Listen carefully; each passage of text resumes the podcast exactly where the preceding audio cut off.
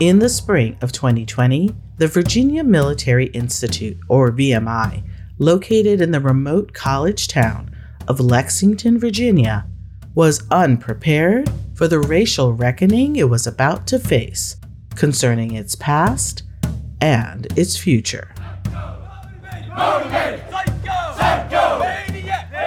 I'm not comfortable of saluting someone who fought against people of my color. For any of them to turn a blind eye to racism in barracks. A perfect cadet here would be a white male cadet. My whole argument is we can replace those people. If they want to be dinosaurs and refuse to change, they can go extinct and it can happen real quick. Corporal Atwill died in the field of honor, sir. Private Aids died in the field of honor, sir. Private Jefferson. VMI is a college embedded in Southern military tradition. Founded in 1839, its roots are Confederate gray. And despite a civil rights revolution, those traditions are at the core of the military college experience. Honor, discipline, and respect for the Confederacy has made it a traumatic experience for many students of color. These are the names of VMI students, Confederate soldiers who died on this so called field of honor in what was an annual reenactment of the Battle of New Market. We had to run up the field. The heart and soul of this school seems to be wrapped in this one battle, where 50 VMI students as young as 15 were injured. Five died in this battle, and five more died of their injuries. When they said go or whatever, and everyone, and they're like, make sure you say, like you're yelling, like do your warrior cry or whatever. In 1864, the VMI Civilian Cadet Corps fought in the Battle of New Market on this Civil War battlefield. It's a shrine for those who worship the Confederacy. There's still a farm with a lovely main house and a few other structures, including slave quarters. And it was here in the fall of 2018 that newly minted Virginia Military Institute freshmen better known as rats, like Ingrid Joseph, an 18 year old track star, a young black woman, was forced to carry a rifle and pretend she was a Confederate soldier fighting to keep black people enslaved. And I remember I did not run, I walked. They're like, run, Ingrid, run. And I was like, I'm not running. I don't want to do this. So let me get this straight. You, a young black woman, was asked to pretend you were a Confederate soldier running in a field to battle the Union, which was fighting to end slavery. Yes. It was awkward. I didn't come here f- to be a rat or to learn about the Confederacy or to honor the Confederacy. I didn't I didn't come here for that. I came here to get an education and run. Joseph and the other freshman rats not only had to run, but also memorize and shout out the names of the 10 deceased VMI Confederate Civil War cadets. For Joseph, now a senior, and other black VMI students and alum, this was the start of the racism they were forced to endure throughout their time at the school. It's like we're we're tricked into coming here because you see the amount of money that you're getting. It's hard getting scholarships other places, and then they you're they're selecting black populations from inner cities where college is hard to pay for, but you're putting us in a place where we're the minority and we don't have a voice it takes a toll on your mental health. This is our fourth season of the podcast Sounds Like Hate, brought to you by the Southern Poverty Law Center. Join us in a new two part story Wake Up Call, Part 1. I'm Jamila Paxton.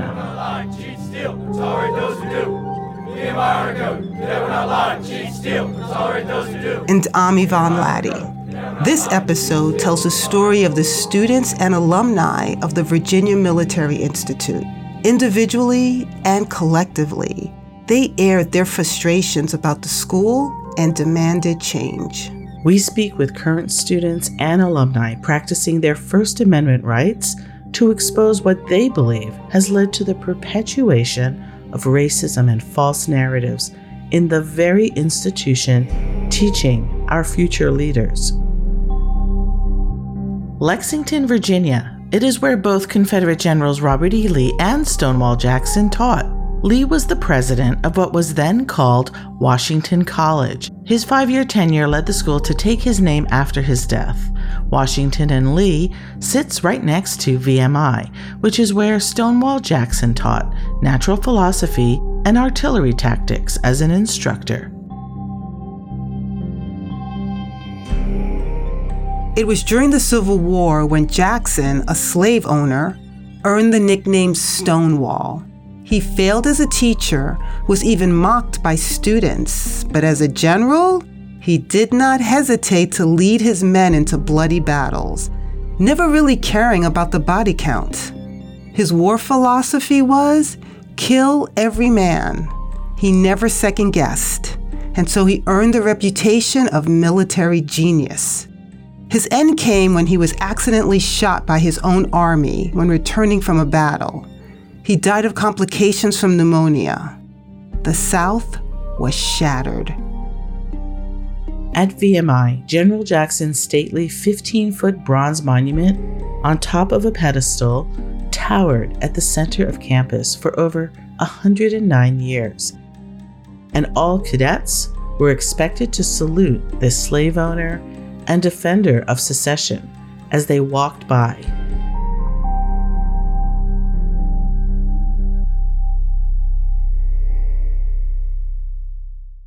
it has been kind of, as you said, so baked into the institution. It's a part of their culture, it's a part of their traditions. Kimberly Probolus is a senior research analyst at the Southern Poverty Law Center.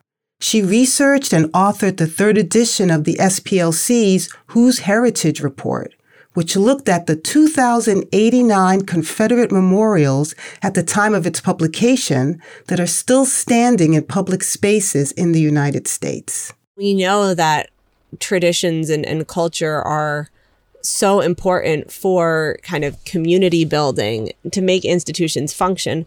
I just question why the Confederacy, right? Why are these the heroes that they're lifting up? Um, VMI has many, many alumni who did not fight to preserve the right to enslave African Americans. Why not honor those people? Why not use them as the basis of community building?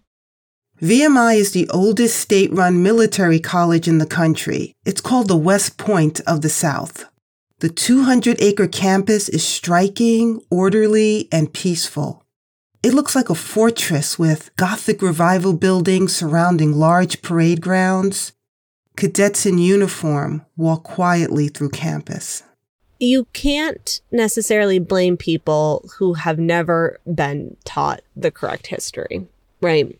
The thing is, what do people do when they are confronted with the facts? And that's where you want to see people recognize that they were wrong. Look, no reputable historian is saying that the Civil War was about anything other than slavery. I don't understand why people are so attached to this version of history that is wrong and saying it wasn't about slavery, it's about our heritage.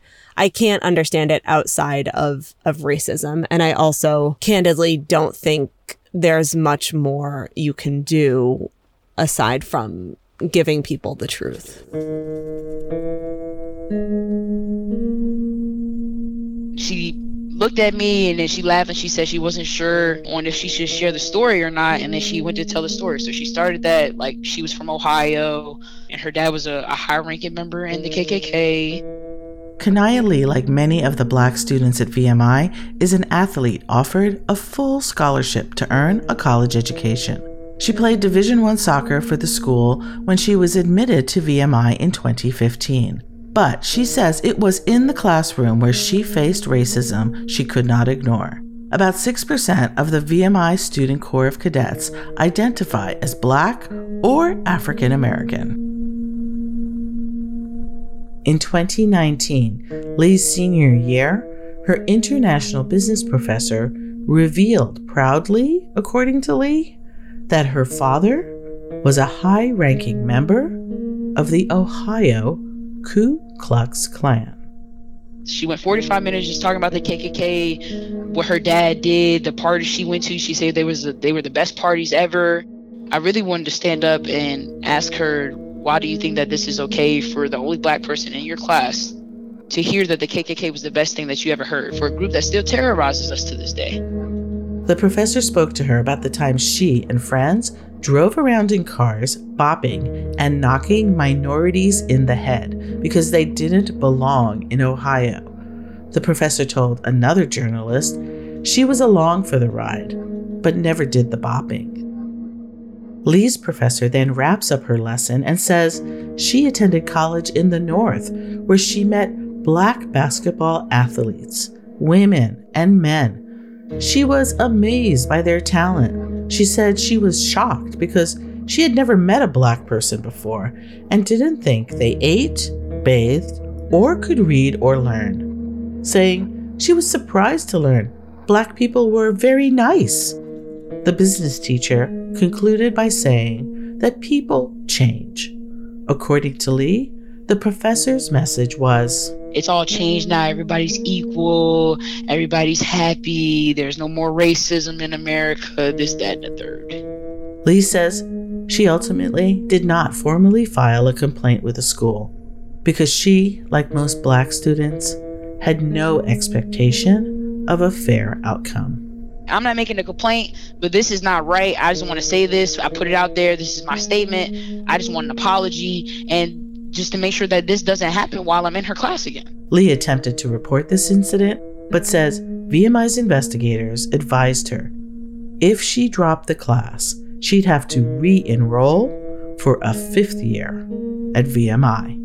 They didn't threaten me, but they put it in my awareness that you know if you have an open investigation you can't graduate so and I, I this is january i'm just trying to get out of here VMI's grievance procedures for complaints in 2020 was time consuming and a multi step process, which had been overseen by a commandant and an assistant who oversaw the Title IX complaints. After hearing her options, Lee withdrew her anonymous formal complaint. Then, in what felt like a disingenuous way. Lee says the instructor spoke to the class.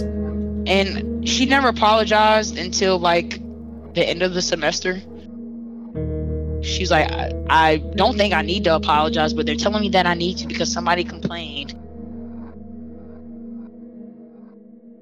I'll tell you, I love VMI. Um, it's a big part of who I am. I would not be who I am without VMI. Shah Rahman, class of 1997, proudly wears his VMI combat ring every day since graduation. Born in Bangladesh, Rahman attended schools across northern Africa, where he says he experienced fierce racism.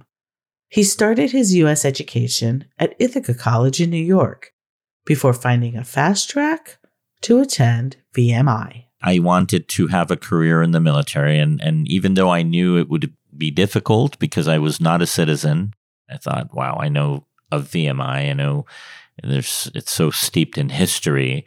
Um, I know of Stonewall Jackson. You know, I know of uh, General George C. Marshall. I know of uh, Patton having attended VMI for for a short period of time. Rahman, a civil engineering foreign student, landed a job at the college's museum which preserves VMI's Confederate history on campus. It was a perfect fit for this young history buff who believed everything he read about Southern heroes he found in the museum archives and books. And I didn't know how prominent a slave owner that Stonewall Jackson himself was. Why? Because again, when you read the history that had been rewritten, he's known at, as this man of compassion who, rather than own slaves or have anything to do with slavery, he would actually teach them Sunday school. His coming to terms with the truth about the Southern institutions' revered leaders felt a lot like betrayal. The Unite the Right rally in 2017 woke him up. If General Robert E. Lee's statue was a problem in Charlottesville, what about the statues at VMI? I was ignorant for 20 plus years. You know, I started looking through the true lens of, of real history. You never thought of VMI necessarily as the institution that supported uh, slavery. It was all whitewashed, right? It was all painted very differently from what the truth was. And really, that ugly truth uh, didn't really come to the forefront until, you know, the Black Lives Matter movement started up the way in which it did. Rahman genuinely was unsettled by the events and wanted to help VMI. He started reaching out to other alumni as a first step. Classmate Donnie Hasseltine, a white retired 20 year lieutenant colonel in the Marine Corps, had shared concerning comments on LinkedIn, which caught Shah's attention. Turns out, Hasseltine, who runs a cybersecurity firm, was ready to publish an article online with recommendations for his alma mater. Within the VMI culture is like we trust each other immensely. Like, I mean, because the honor code. The honor code was established in 1839 before the Civil War, and though it has been updated through the years, the code has always intended to be an equalizer, the glue which has bonded the alumni and the civilian soldier corps of VMI. Anything that disrupts the cohesion of the unit is a problem that needs to be addressed. And I think that initially I kind of tried to strike a middle balance, and then we all kind of started getting together and realized like there's not, not there's not really much middle ground here. Like maybe really angry because what they experienced was not in keeping with the values the school taught. In a week, the two joined forces with two more VMI alums from the class of 1999. One of them was Mike Purdy, a Korean American Navy veteran turned corporate lawyer and Google executive, and Connor Powell, a white former Fox freelance journalist. Shah Rahman was on LinkedIn when he saw their article in the Richmond Times Dispatch. And these two guys had actually called out for the removal of the Jackson statue. Purdy says there was a big job ahead. The symbolism and the iconography and the traditions are intertwined with actually changing the culture. This was Virginia, after all the battleground where General Robert E. Lee's Confederate monument was at the center of the Unite the Right's violent and deadly riot. Across the state, monuments were coming down or becoming centers of racial protest. The four pro change alums reached out to the school's board of visitors and administrators. They wanted their school to get ahead of a movement which they were anticipating was headed straight for their campus. You know, the entire Unite the Right rally was precipitated because they wanted to take a statue of, of Robert E. Lee down. So, could you see a similar situation happening at VMI? Absolutely. We didn't want it to become a shrine. I've seen plenty of the the Virginia flaggers used to go to campus and wave Confederate flags. So the idea that they would have some sort of rally there around this piece of Confederate iconography was definitely within the realm of possibility. And it was one of the reasons why we said, "Oh God, uh, you guys better do something." I don't get the sense they were concerned about it at all. The four alums together drafted their own petition with their plans and began gathering signatures from their alumni community. And so within the first 24 hours, I think we had four or 500 signatures. Um, and people kept on uh, signing on in support of this that, you know, there needs to be dialogue, there needs to be this alumni commission. Donnie Hasseltine's and the three alums' concerns were confirmed at the resistance they sensed from the school's leadership. And then when we started walking through all the stuff we had done, here's the email we sent to the superintendent. And we start listing out all the things that happened over six to eight months. They're like, oh, it's like they just didn't listen. Had like the superintendent and the board of visitors listen to our initial suggestions, which weren't like tear it all down. It was like, let's form a committee to just reassess this. The Citadel did that. They have, they have almost equal problems as we do, right? Mm-hmm. Nobody's attacking them. We were advocating just to have some reasonable dialogue about this and got told, go pound sand. They say the real issue was the pushback from the leadership of VMI, the Board of Visitors, and the superintendent. That leader had been four star General J.H. Binford Peay III, who held the role for 17 years. They say he held the overwhelming control over the school, not the Board of Visitors. He was an 80 year old white man who went there pre integration. That's not saying he was, he's, a, he's a bad person or anything like that, but he had some serious blind spots and he's surrounded with people with, with blind spots. These alumni care a lot about VMI and the experience of other students. Rahman emphasizes their intent was civil discourse. The first thing that the four of us did collectively as a group is, you know, we called for the creation of an alumni commission that would have a dialogue, not just on the Jackson statue, but other Confederate iconography as well as you know the prevalent ever presence of the confederacy and its history in in everyday life at the virginia military institute. Vmi was the last institution in the state of virginia to admit black students conceding in 1969 four years after the passing of the civil rights act vmi also fought to keep women out of their ranks defying a supreme court order for three months until the board voted 9 to 8 to admit women in 1997. If the uh, complaint had not been brought to the Justice Department and the Justice Department had not filed suit, uh, certainly we would have uh, wanted to maintain uh, our, our all male status, and that's still what we want to do. VMI became the last single sex college in the state in 1997. If you're enjoying this programming, consider a gift of support to the Southern Poverty Law Center, the nonprofit organization behind the Sounds Like Hate podcast. Now in its 50th year of fighting hate and bigotry, the SPLC works in partnership with communities to end white supremacy by serving as a catalyst for racial justice in the South and beyond. Visit www.splcenter.org today and click the donate button to discover ways to support this and all its important work for justice and equity. There are alumni who are resistant to change and say leave the campus as it is. They believe the statues and symbols tell the story of the school's history. I think the VMI history is being erased for what it is. And I understand Stonewall Jackson and VMI fought for the South. South was pro slavery. That's Eddie Ahmed. He graduated from VMI in 2010. He was born in Pakistan, but grew up in Houston, Texas.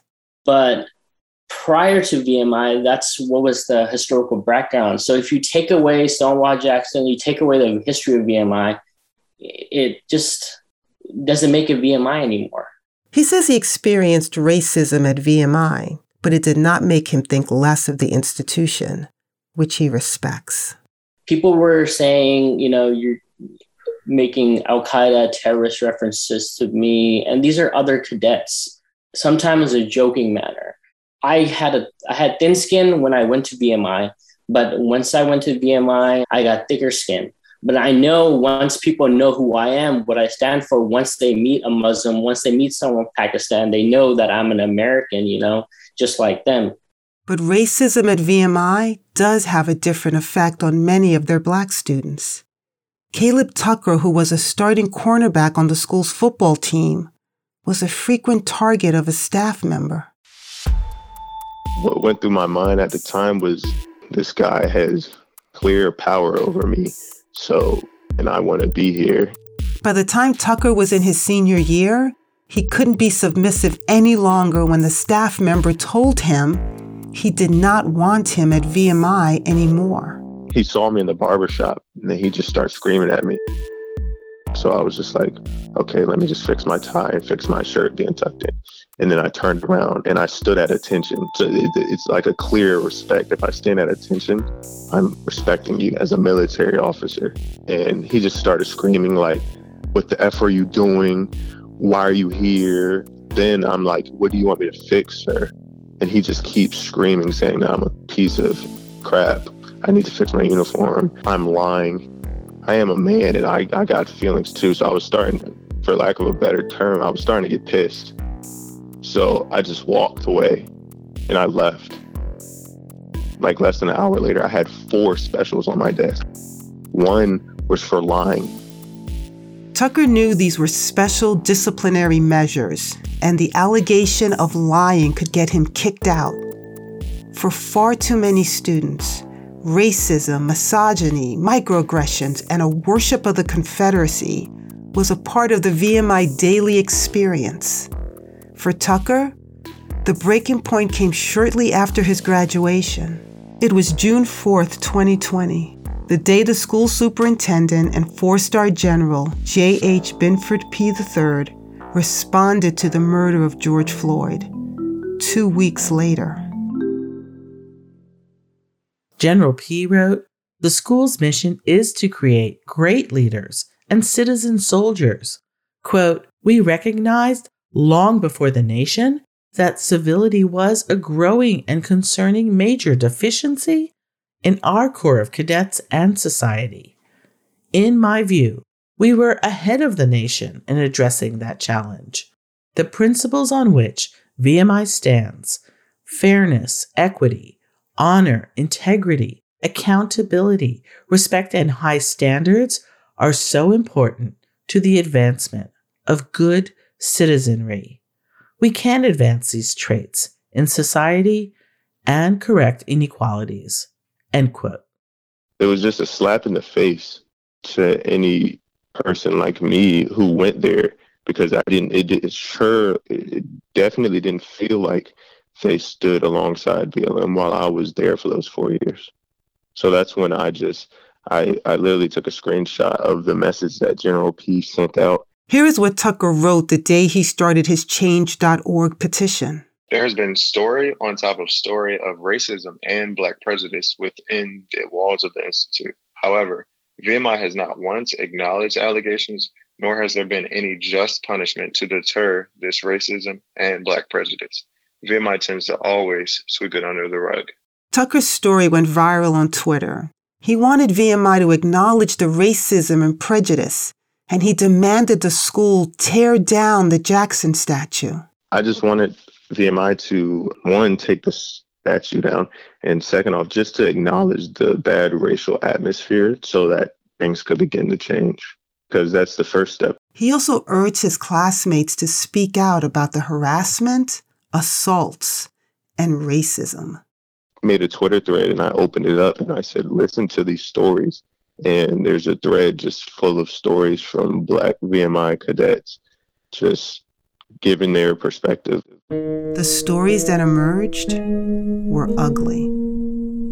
There was an incident, I want to say back in 2014, of like the commandant posing with cadets who were dressed as Trump's wall. There were like racial slurs written on it. There was a situation where a kid like called a group of athletes the N word, and I thought this was the breaking point, and people were going to actually notice what was going on.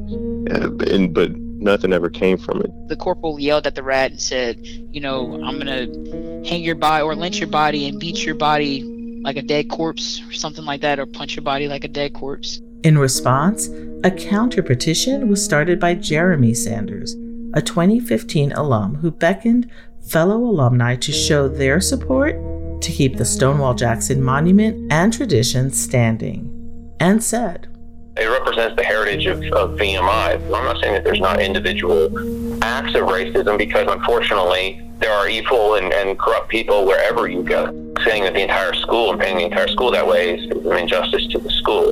And the hate also happened online in dozens of private Facebook groups or an app called Jodel, which was particularly popular among cadets because the anonymous messages and racist memes can disappear with a single tap of a finger. The brewing storm caught the eye of the Roanoke Times and then the Washington Post, who turned it into a national story.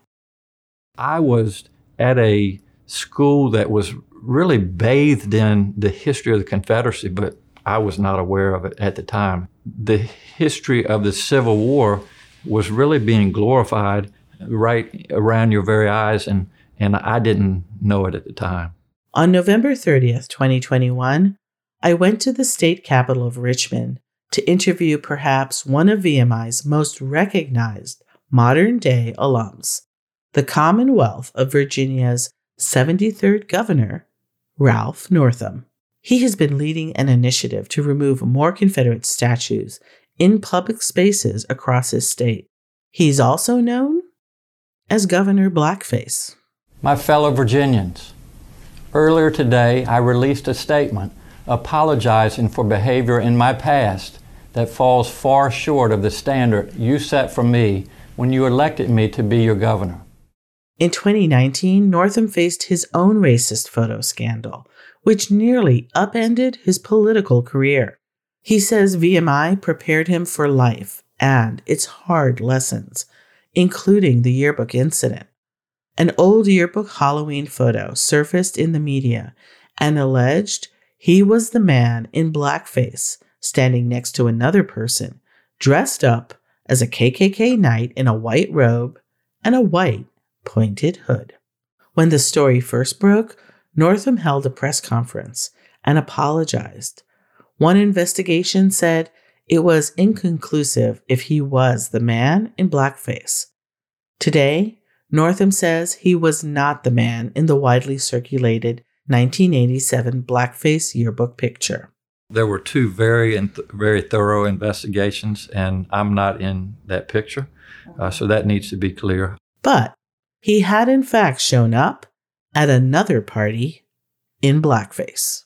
I did, uh, as part of all the yearbook uh, incident, tell people uh, that I had put shoe polish on my face, dressing up as Michael Jackson. Uh, it was a Halloween uh, uh, costume slash dance party. And then with the yearbook incident, uh, which was in February of 2019, um, that was a very hurtful time for Virginia. Northam says after the incident, he went on a listening tour around the Commonwealth to learn. I'm going to learn everything that I can um, about our history, the good and the bad, and then I'm in a position as as governor where I'm going to do everything I can to uh, to take action. He says right after the first VMI story broke in June of 2020, he directly contacted Superintendent Peay. I think a, a wake up call uh, for me. Um, I had conversations with a lot of folks from VMI. It's a very tight knit family. Um, I think uh, several of those folks had discussions with the former superintendent. Um, I had a discussion with the superintendent, General Peay, the first week in July of 2020, um, and said that we need to address uh, some of these issues. I don't know who was giving him advice or, or what he was hearing or how he made his decisions, um, but it was clear to me that the, the challenges of VMI were not being adequately addressed. I sat down with the leaders in the Senate in the House, the Attorney General, the Lieutenant Governor, and they were furious and said things need to change at VMI and they need to change now. In Virginia, the governor does not have the authority to tell VMI or the superintendent what to do, but the Board of Visitors does. And the board also denied there were problems VMI has a history of fiercely refusing change, which the governor is quick to point out. VMI Superintendent General Peay denied the college had racial harassment concerns. And Governor Northam says the school was in jeopardy if they did not cooperate and examine the cases coming forward in the media. Long story short, so VMI was in a position where they were going to have their funding cut off. In addition to leaders of the General Assembly were going to ask General Peay if he didn't make changes to move on. He resigned over the weekend after the phone call was made to his advisor by my chief of staff. We did not force his resignation. Governors do not fire superintendents. That is dealt with by the Board of Visitors. But VMI chose not to deal with their challenges. And that's why the investigation was called for. Uh, I think it was a fair investigation. There was a lot of resistance uh, from the alumni uh, of VMI, but we did it as fairly and as open and as transparent as we could. $1.3 million was allocated to rapidly conduct a thorough investigation along with recommendations for improving equity for the future of VMI. An independent law firm, Barnes and Thornburg, was engaged. Several influential alumni Board of Visitors members also stepped down as the investigation began vetting the allegations of racism. Anti reform alumni now had a new mission. Some of them mobilized and started a new political action committee named the Spirit of VMI in March of 2021. This PAC's goals are to support a slate of Virginia candidates who will fight to preserve the traditions at VMI and promote the idea that VMI is good. We, we consider this a long term fight. Fight may be the wrong word, a long term engagement in order to affect VMI issues that we're trying to grapple with.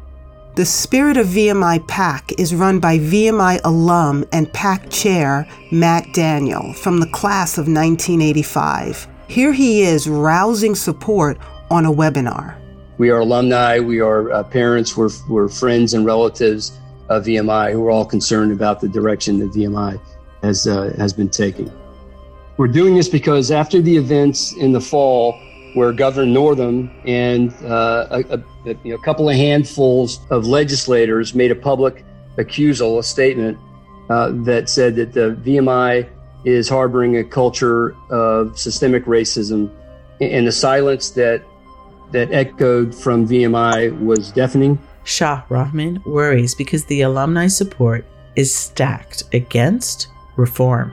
Like 60% to as high as 85% of the alumni body are probably anti change. They think all of this is just a big joke. Among the first candidates the spirit of VMI Political Action Committee backed for the upcoming 2021 election was Republican nominee for governor Glenn Youngkin. Matt Daniel did not respond to our request for an interview what can we do to get the real facts out to try to catch the eye of the people who are curious about what's going on at VMI? And the best that we can do is to try to continue to tickle their senses in the place that, uh, that we call Mother Eye. Try to get as many of the social media outlets as we possibly can. The concept, the tagline, and I should have said it very early from the start VMI is good.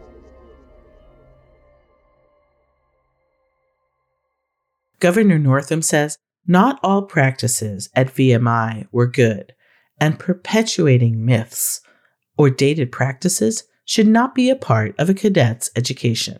If you had asked me uh, when I was at VMI, tell me a little something about Stonewall Jackson and, you know, why are we saluting him? Uh, when was this statue erected? I couldn't tell you any of that. Um, they also marched us to the Battle of New Market, which is where VMI fought in that Civil War battle. When I was at VMI, and I, I can't speak for everybody else there, but you were just trying to survive. I was just trying to survive. It influences people. It influences how you see the world, the decisions that you'll make as a leader. The eyes can't see what the brain doesn't know. My brain didn't know the history of slavery in this country. It, it, I didn't know, again, why, what was the significance of the Battle of New Market, and, you know, why we were saluting Stonewall Jackson. And, and even when we would walk across the campus of Washington and Lee, we, we would salute, you know, uh, General Lee. Uh, I wasn't aware of that history. Today at 62, Northam says he knows the truth about the Confederacy.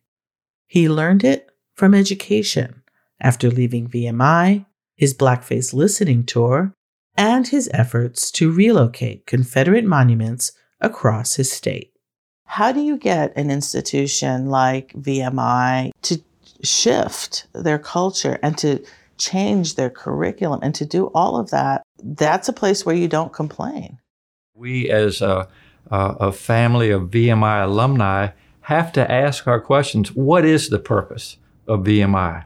And I think most people would agree that the purpose is to train citizen soldiers who, you know, are reinforced with integrity and honor and, and the desire to serve others. That should be the mission, and that's a good mission uh, for VMI. But if the mission is to talk about the Confederacy and, and the lost cause and, and to glorify people that fought for the institution of slavery, then that's wrong. There are museums, there are battlefields. That's fine, so be it. Uh, but it doesn't need to uh, be force fed to people that attend VMI. On November 13th, 2020, a black leader was appointed to oversee the change. Two star Major General Cedric Wins became the new interim superintendent. He's a VMI alumni and was a star basketball player who graduated in 1985. It was his basketball coach from VMI who first texted him asking if he'd consider the job. At first, Cadet Joseph was excited about the first black superintendent and the push for black students to finally have a voice. But now she feels Wins's message still plays to the old guard. His idea of the one Corps, one VMI is problematic because it doesn't allow for diversity. Um, saying that there's one Corps, one VMI, you're making it seem like everyone's the same you're not showing that there's differences and that we should acknowledge everyone's differences and celebrate everyone's differences. Um, it kind of continues the narrative that we're all the same, that we're all experiencing the same things. General Wins's historic appointment was intended to be sympathetic to racial equity efforts. But Wins has been clear. He never experienced racism as a student at VMI. This deepened Joseph's suspicion of the new leader. To announce that you never personally experienced racism in front of the whole school, where you have your few black students that are saying that they're experiencing um, racism, it kind of like was like they're not really experiencing racism. That's how it felt. So I didn't like that. General Wins declined our request for an interview. Are you enjoying this programming? You can support this project right now, along with all of the important efforts of the Southern Poverty Law Center, a nonprofit organization that works to dismantle white nationalism and bolster our inclusive democracy. Simply visit www.splcenter.org and click the donate button. There you'll find all the quick and easy ways to support the production of this content and join in the SPLC's movement for a more just and equitable society. By April of 2021, General Wins is fully appointed to the role of superintendent. But overseeing change was not on Wins's shoulders alone. Governor Northam appointed new leadership to the VMI board, new members who would have the power to be more sympathetic to the racial justice work ahead. Though there was no guarantee. Looming over the change was the equity investigation by the law firm Barnes and Thornburg. It took six months to complete, and the findings were ugly. A 145 page report released June 1st of 2021 revealed that not only had the school tolerated and allowed racism, it was also a sexist culture and sexual assaults on campus were found to be prevalent. They recommended the institution needed to change its culture.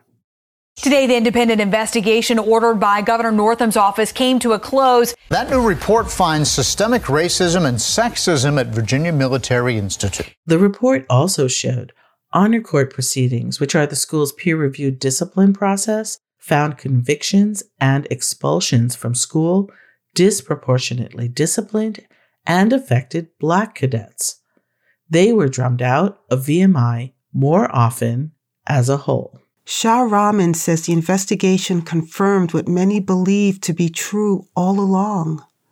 More black students, 54% over three years, were expelled or, quote, rolled out from VMI's student juried honor court system in comparison to white students. We're talking about guys in the honor court who would readily use the N word and are prosecuting a non white, specifically an African American, for an offense. Can you then truly expect justice from these same guys who clearly are, are racist? Well, no. While blacks make up only 6% of the Corps of Cadets, 49 to 50% of those cadets that were rolled out every year for um, honor violations happen to be African Americans or people of color. And the report had more damning findings.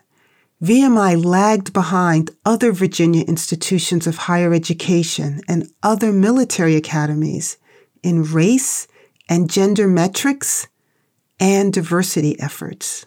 The school was, in fact, run by white men for white men, and VMI had also acted in ways to prevent negative information coming out about discouraging women to file assault complaints. A sample survey revealed 14% of female cadets reported being sexually assaulted at VMI, while 63% said that a fellow cadet had told them that he or she was a victim of sexual assault while at VMI as a cadet. Toxic masculinity plagues our Corps because it's predominantly male. Joseph says she has never been assaulted, but knows female cadets who have. Until recently, cadets were not allowed to lock their doors. Non uh, VMI workers and cadets have came into barracks while we were sleeping in the middle of the night. The investigation also found the Institute maintains reverence for the Civil War and the Confederacy. Civil War traditions are still given disproportionate attention.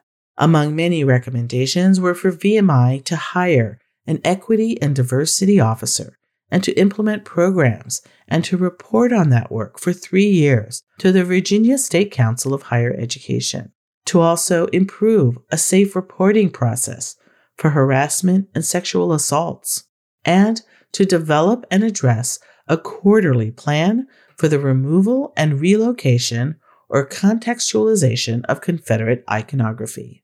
VMI's reaction to the spotlight was to continue to deny there was a problem and question the accuracy of the report and data. Alum and former Board of Visitors member Waite Rawls says he was interviewed by the investigators for over 90 minutes. He says they got it wrong and don't understand the unique experience of attending VMI. You know, attitudes toward Confederates in general and Confederate statues specifically have really been in question the past four or five years. It's the friction between athletes and non athletes that Waite sees as the problem. And as far as the Confederate statues and reenactments, he says VMI was wrestling with those five years ago and was nothing new. So VMI has to be aware of its surroundings like that. And, and so asking cadets, regardless of whether they're African American or from Taiwan, to salute Stonewall Jackson, VMI realized some years back that that was probably a great tradition that should be filed away in the history books. Virginia Military Institute is removing a symbol of its history, the Stonewall Jackson Monument on post, a weight off Caleb Tucker's shoulders. Crazy to actually be witnessing this change is happening right in front of your eyes. Nothing symbolizes the change at VMI like the removal of the Stonewall Jackson statue, a symbol of trauma for far too many Black students. On December 7th, 2020, in silence, with little fanfare, a crane lifted the Stonewall Jackson monument off its pedestal at VMI and carted it away to its new home, VMI's Civil War Museum, about 80 miles away, where he will stand guard over the Battle of New Market site and be a part of the endless selfies and social media posts of Civil War buffs who visit. For Shah Rahman, the moving of the statue was a day he needed to honor with his old boss at the VMI Museum. You know who my support system was? Colonel Gibson at the VMI Museum. He was my boss. He's the guy that made sure that the Stonewall Jackson statue stayed. I love the man. I will fight for him. But he is the reason the Jackson statue stayed. It's it's all so confusing. You know, I, I he's one of the greatest human beings I know, but he is also one of the biggest supporters of the whole VMI narrative. Because, Have you spoken to him during this? Uh, we spoke uh, in the early days, very early days. I called him to give him a heads up that Don, my brother rat Donnie Asseltine was writing this article that it was going to come out. Uh, he kind of didn't take it very seriously. He's like, okay, well, I'll try to see what I can do to convince uh, General Peay that, you know, these types of changes are needed. Then, as things heated up more, he just kind of stopped talking to me. Um, I could tell that there was a definite, like a stop in our communication. Colonel Keith Gibson agreed to answer our questions by email. He said, as a cadet, Rahman impressed us all with his, to use a VMI phrase, never say die spirit. Colonel Gibson was appointed to the Board of Visitors to serve on the Commemorations and Memorial Naming and Review Committee. He also said, contrary to Rahman's assessment, quote, he does not support the display of Confederate iconography on post, end quote, noting he has been a part of careful discussions and reviews from all VMI constituents on the committee making recommendations to the Board of Visitors about the iconography and focusing on original intent. Colonel Gibson also says he did not recall discussing these issues with Rahman in detail, nor speaking to him when the Stonewall Jackson monument was removed off campus. Rahman remembers that day differently. The day the Jackson statue fell, I called him up and we talked and I was in tears because it was such an emotional moment for me. But I also wanted him to understand that I hope he didn't think that I was turning my back on VMI, that I appreciated him for who he was. And I just felt compelled to have this conversation with him. And he completely understood, but we've never spoken since. Undisputed is one fact General Stonewall Jackson's monument honors a man instrumental to the Confederacy. And why was it so emotional for you? Um, uh, because it's Colonel Gibson. You know, he and the museum staff were sort of um, almost like mom and dad to me in the absence of my mom and dad who were overseas. And I don't feel the need to justify myself to anybody, but I do to Colonel Gibson. So, is this something you've lost in this battle? Yeah, I think so. I don't know that I've necessarily lost Colonel Gibson. He's a very reasonable uh, person, but I think I've lost some very, very, very close brothers I've lost some very close brother rats that I thought the world of that kind of felt that they needed to abandon me in the middle of all of this because they so vehemently disagreed with what I stood for. I believe most of us want people to see us for who we are, um, to see you as a full human being in every way, and that Yes. you're equal. And and when people react that way, it can be a hard truth.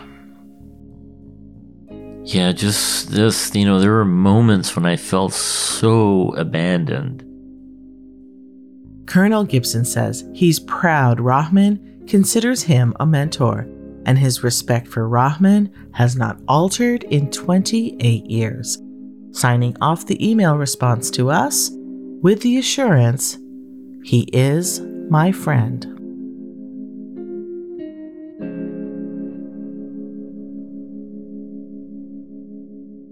Corrections. A previous version of this episode misidentified Major General Cedric Wins's year of graduation. He graduated in 1985. The episode also incorrectly stated that Waite Rawls was a member of the Board of Visitors when the Barnes and Thornburg report was issued. Finally, we deleted the sentence in the center courtyard sits red Civil War era cannons.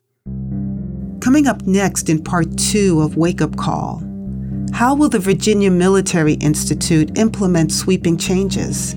Can the culture of an institution built on the foundations of white supremacy be reformed? And you have to ask the question are you really about service anymore, or does this really come down to it being a private Confederate boys' club? Our exclusive interview with Dr. Jamica Love, who is Black and the first chief officer of diversity and inclusion in the school's 183 years. So for me, I'm building a plane in midair. Influential conservative VMI alumni are calling for the reversal of changes and the ousting of VMI's new black superintendent, General Cedric Wins. They're also putting this money together to actually continue to allow VMI to be a racist institution and to support those things that allowed VMI to be a racist institution at so many levels. And will the newly elected governor of Virginia, Glenn Youngkin, heed the pleas of the anti change alumni and undo all the work already started, including banning critical race theory from the school and returning Confederate monuments to the VMI campus? Subscribe to hear more of Sounds Like Hate, a podcast series brought to you by the Southern Poverty Law Center, available anywhere you get your podcasts. I'm Yvonne Latty. And I'm Jamila Paxton. Thanks for listening.